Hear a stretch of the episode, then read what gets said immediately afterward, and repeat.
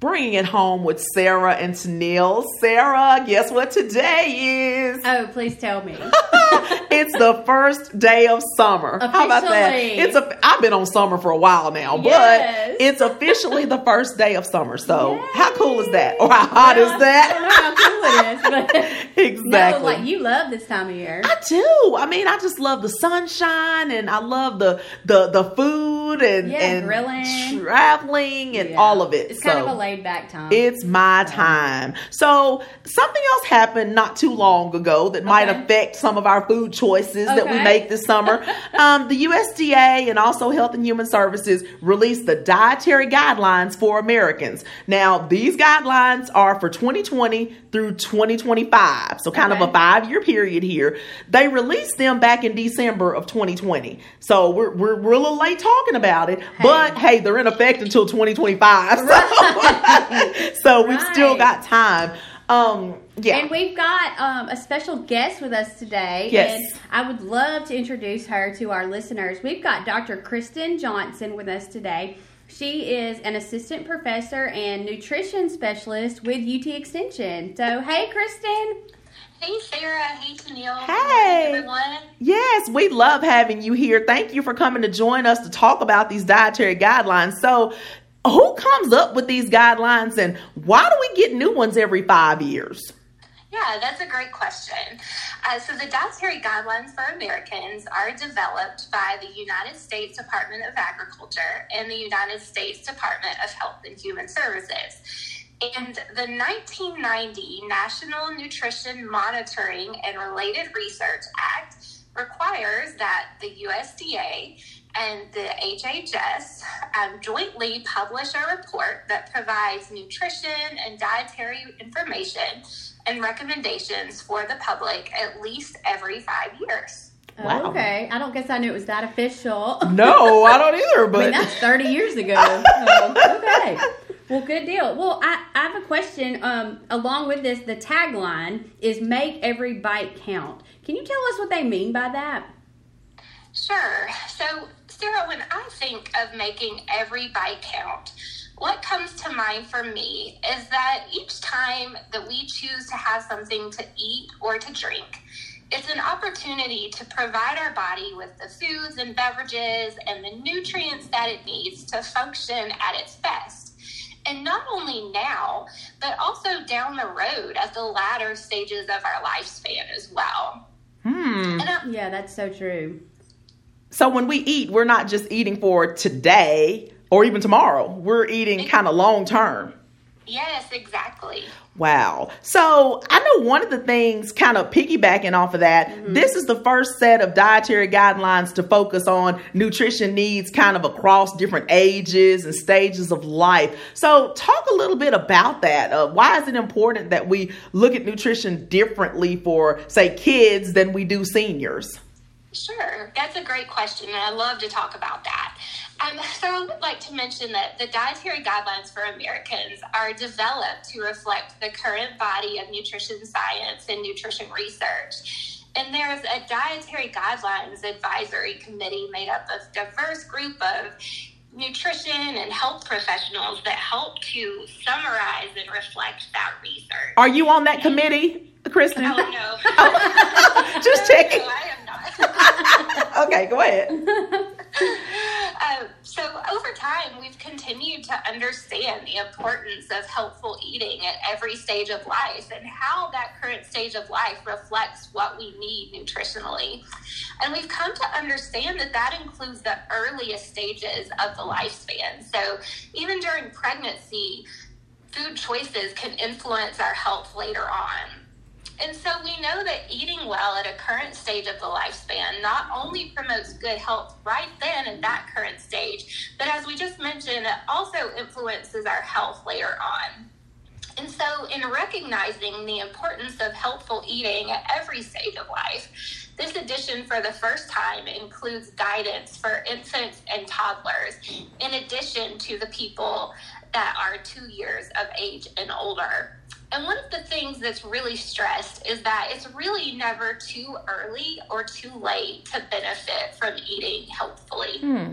That's a great idea because I think a lot of people get tied up in, you know, well, I can't do any better. I've gotten this old. Yeah, like why why address right, it now? right. Yeah, but that's not the case. No, and this you know leads me to another question, Kristen. Uh, it seems like the current set of recommendations is basically for the general population, or and you can't see this, but I'm air quoting healthy Americans.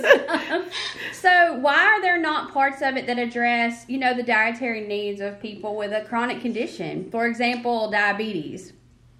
Yeah, another great question. So the dietary guidelines are for Americans are developed to promote health and prevent chronic disease. And because of the public health nature of these recommendations, um, the dietary guidelines for Americans have typically focused on sort of, as you mentioned, air quote, healthy individuals and those who are at risk for chronic conditions. And they do not provide clinical guidance to help people manage their chronic conditions through their food choices and through diet. The 2020 to 2025 dietary guidelines do emphasize that just about everyone can benefit from the guidance that really promotes making sustainable changes towards a healthful style of eating. And they emphasize that chronic conditions are influenced by many factors. It includes our genetics, our behaviors, as well as social and environmental factors. And it's incredibly important to work and to, with a healthcare professional to develop an individualized approach to health for people who have chronic conditions. That's a great point. You know, it's Yeah. not a one size fits all for people with chronic illness and things. You've got to consider their lifestyle factors and barriers and things like that. Right. And you know, Kristen, as I was looking over the dietary guideline, now I didn't read that. It's a lengthy document, okay? But I was scanning the main points and um, I noticed that there is a promotion of a low fat diet, you know, trying to let everybody know that we need to be choosing lower fat foods and also including whole grains uh, in our diets. And I just wondered, why is this when there are so many popular eating patterns out there now that encourage people to eat more fat and fewer carbohydrates? Oh, we all know people that are doing oh, that. Oh, yeah. So, but that's not what the dietary guidelines Right. is recommending. Right. Yeah, that, that's another great question. And I think that there are likely multiple reasons that, that, that, that could be happening. Um, and I do agree that sometimes we often hear and we see many health messages and, and nutrition messages. And at sometimes those recommendations may not always be based on scientific evidence and, and research. And so it, it can be at times really hard and, and confusing to, to navigate all of those messages that we hear. Um, I think it might be helpful to, to start answering this question by describing the dietary guideline for Americans approach to healthful eating through dietary patterns.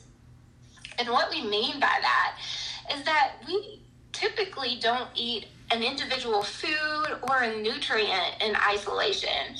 Instead, we choose a variety of different foods and beverages over a period of time. And all of these different foods and beverages come together and influence our health and our risk for chronic conditions.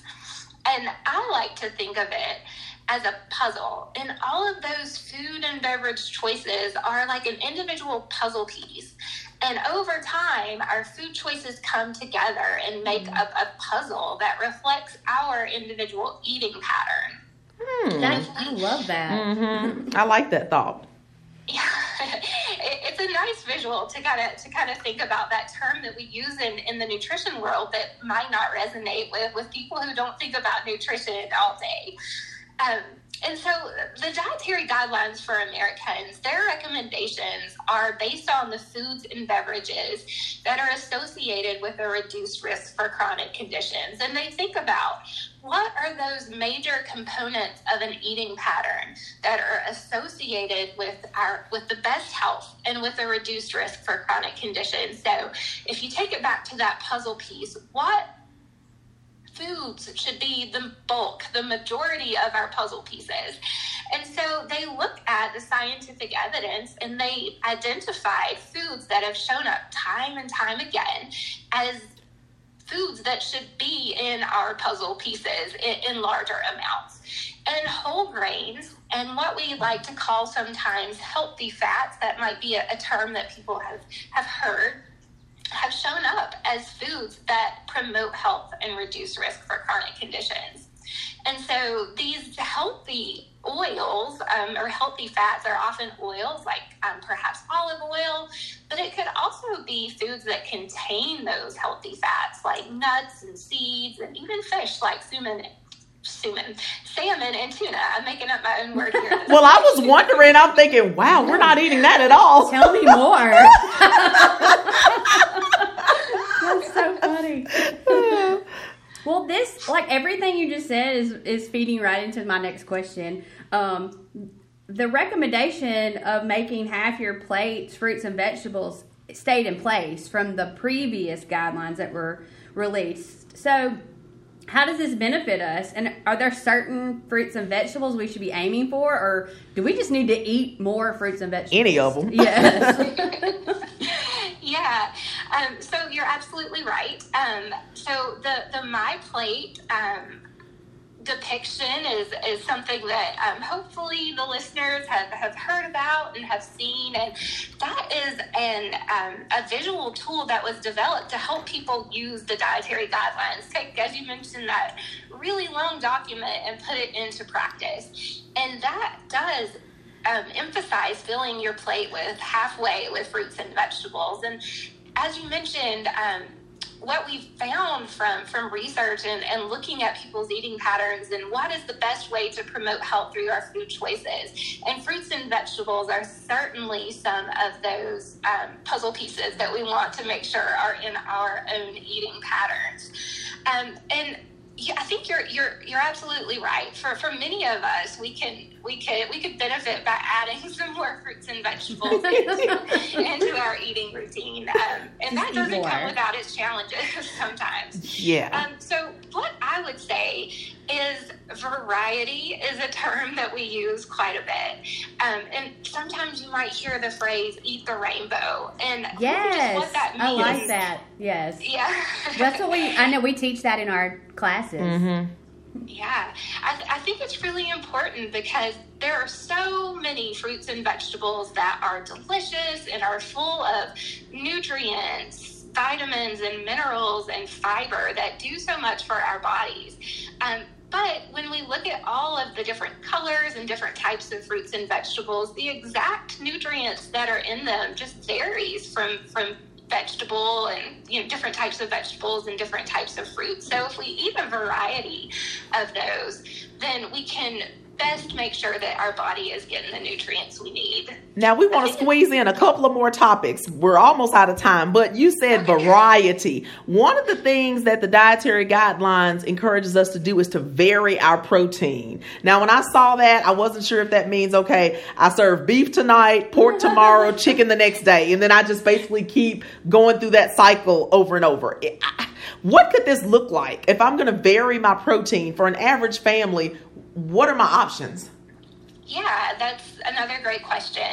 I think that one important thing to note with all of these recommendations is that it's incredibly important. Food means so much to us. It nourishes our body, but it also, um, we have our own personal preferences. We have cultural, t- cultural traditions that often center around food, and food is often a part of our celebrations. So, food can mean many things. And I think it's incredibly important that as we think about these recommendations, that we note that we can choose the foods that fit our budget and our preference.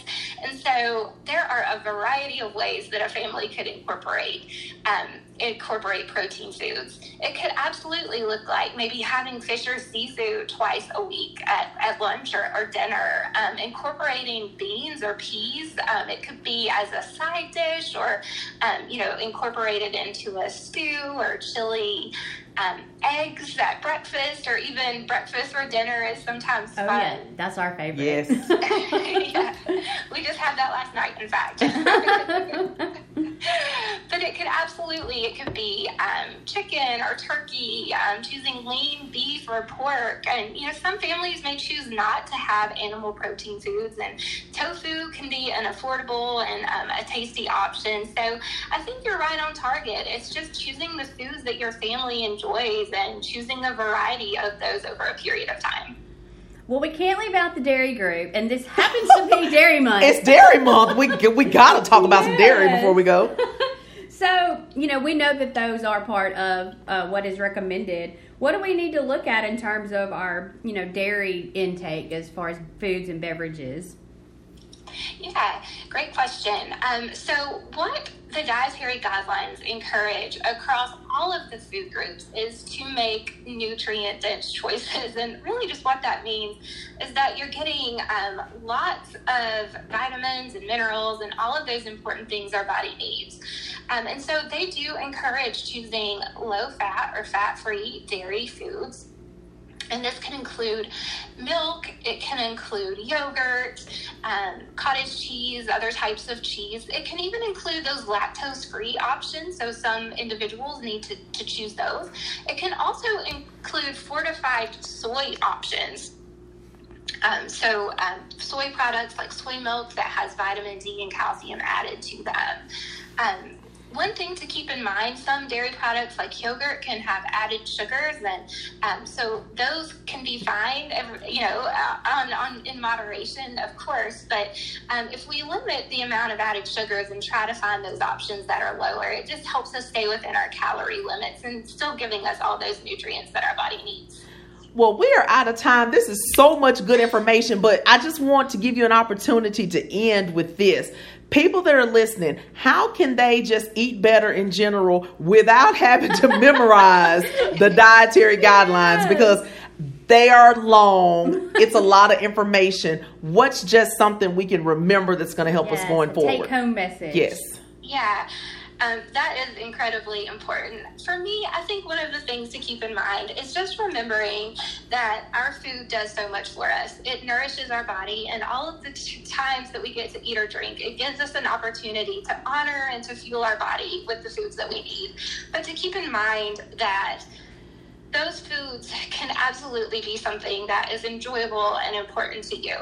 And so as we have opportunities, keeping that my plate, fill your half your plate with fruits and vegetables, protein foods, whole grain foods, and dairy. Just zooming out, looking at our eating pattern and identifying some sustainable ways that you can improve um, your eating pattern to um, improve your health. Wow, That's that sounds great. Yes. wonderful. So, choosemyplate.gov is where people can go if they want to look at the My Plate graphic. And we can link that. Yeah, we can put a link to that. comments, And um, Kristen, can you give your email address in case anyone wants to contact you directly? Yes, absolutely. My email address is Kristen, K R I S T E N, dot Johnson, J O H N S O N, at utk.edu. That's awesome. Yes, thank you so so much for joining us today. And thank you to all of our listeners. And hopefully, you understand the dietary guidelines a little bit better. And you've got until 2025 to keep working on these Yes. until we get some improvement going on. So, in the words of Mr. Bob Marley, live the life you love. And love the life you live. See you next time.